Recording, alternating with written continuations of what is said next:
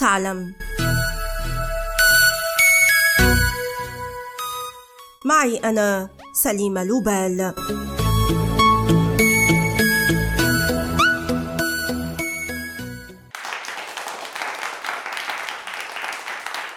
أنا أصفق دوماً أثناء تشجيعي لمنتخب بلادي لكرة القدم طبعاً، وعندما أحضر عرضاً مسرحياً أو موسيقياً لا أتردد في التصفيق، وكذلك عندما أستمع إلى خطاب ما أسارع إلى التعبير عن زهوي أو امتعاضي بحركة يداي وصوتهما، وأزعم أنكم كذلك، فالتصفيق سلوك إنساني يبدو أنه ولد بصورة عفوية، ليس له لغة ويفهمه جميع البشر، وله آداب ودلالات تختلف باختلاف الثقافات، لكن تصوروا أن يصدر قرار يمنعكم من التصفيق. في كتابه الثورة ضد لوكاشينكو آخر طاغية في أوروبا، يروي الصحفي والمخرج البلجيكي كريستوف براكس أن السلطات في بيلاروسيا حظرت التصفيق علنا منذ ألفين وأحد عشر، كما منعت تشغيل منبهات السيارات في الشوارع منذ الانتخابات الرئاسية التي جرت في ألفين وعشرين، وأفضت إلى إعادة انتخاب ألكسندر لوكاشينكو للمرة السادسة منذ عام ألف وتسعمائة وأربعة وتسعين. لقد منع لوكاشينكو التصفيق بعد أن تحول إلى وسيلة احتجاج ضده خلال المظاهرات التي شهدتها العاصمة مينسك في أيام الربيع العربي، لكنه سمح لحاشيته باحتكاره.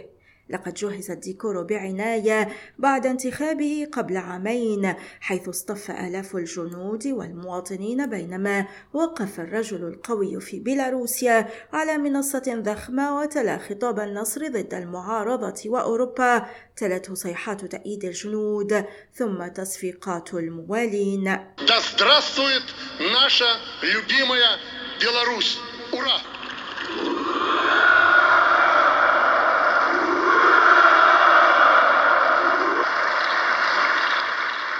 لكن لوكاشينكو لم يمنع التصفيق فقط، ففي بيلاروسيا لا يحق للمواطن وفق براكس أن يتمتع بالبطالة، فالقانون في هذه الدولة يعاقب البطالين ويلزمهم بدفع المال، كما يجبر المعلمين والأطباء على العمل من دون مقابل أيام الأحد والسبت، فيما تستفيد الدولة من المداخيل التي كان يفترض أن تعود للموظفين كعمل إضافي.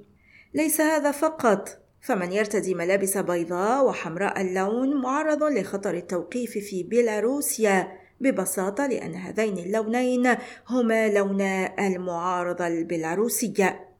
تقع بيلاروسيا أو روسيا البيضاء في شرق أوروبا، تحدها كل من روسيا وليتوانيا وبولندا وأوكرانيا، وتعد إحدى دول الاتحاد السوفيتي سابقاً، وأصبحت جمهورية مستقلة منذ انهياره العام ألف وتسعمائة وواحد وتسعين.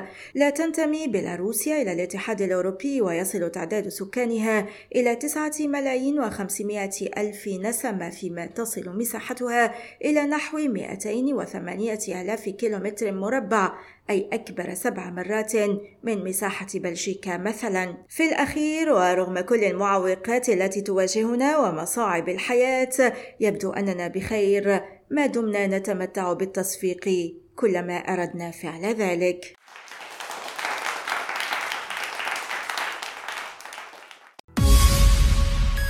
والآن إلى اللقاء مع حلقة جديدة من بودكاست هل تعلم؟